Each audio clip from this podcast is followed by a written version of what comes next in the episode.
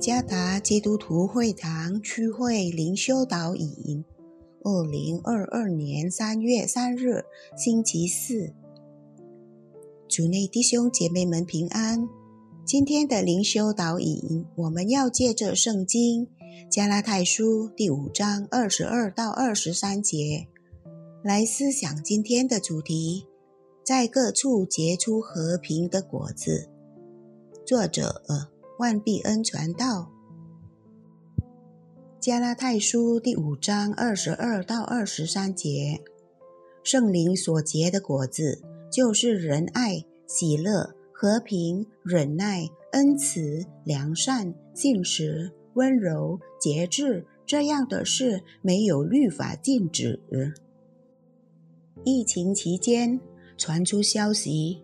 称不少家庭经历了长期的冲突。有人说，新冠肺炎疫情大流行是主要原因。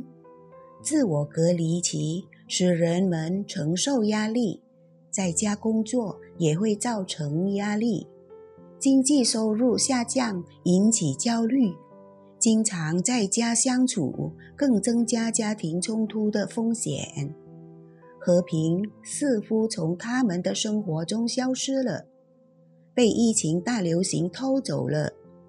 如果人类生活中失去了和平，可想象会发生些什么？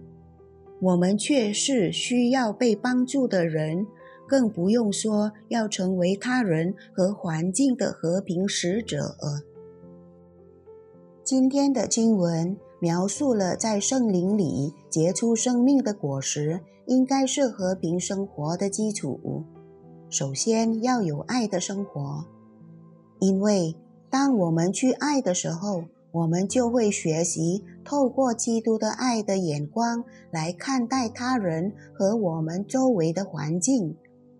我们会对生活的压力变得更加耐心。有耐心的人不会很快的要求环境以及其他人随我们的意愿而改变。这就是为什么不断锻炼耐心会导致谦卑或不傲慢的生活。谦卑的人就像已准备接受和掌控周围发生的情况的人，不容易情绪化。包括当有人对他做出不愉快的行为时，谦卑的人不轻易发怒。相反的，他将成为愿意饶恕的人，饶恕他人，甚至是压迫他生活的环境。最终，一个有爱心的基督徒会成为一个有怜悯心的人。这就是作为和平使者生活的一些要点。当疫情大流行的风暴感觉如此漫长且似乎无穷无尽时，生活感到疲累，不是吗？日常生活的气氛也许非常紧张和敏感，人们的情绪变得更容易被愤怒和冲突之火点燃。我们经常听到在家里没有和平，办公室里没有和平。的确，和平却不是由外在的情况和环境造成的，而是来自信徒的内在生命。因此，在这场疫情大流行期间，我们做了什么来成为他人或环境的和平使者？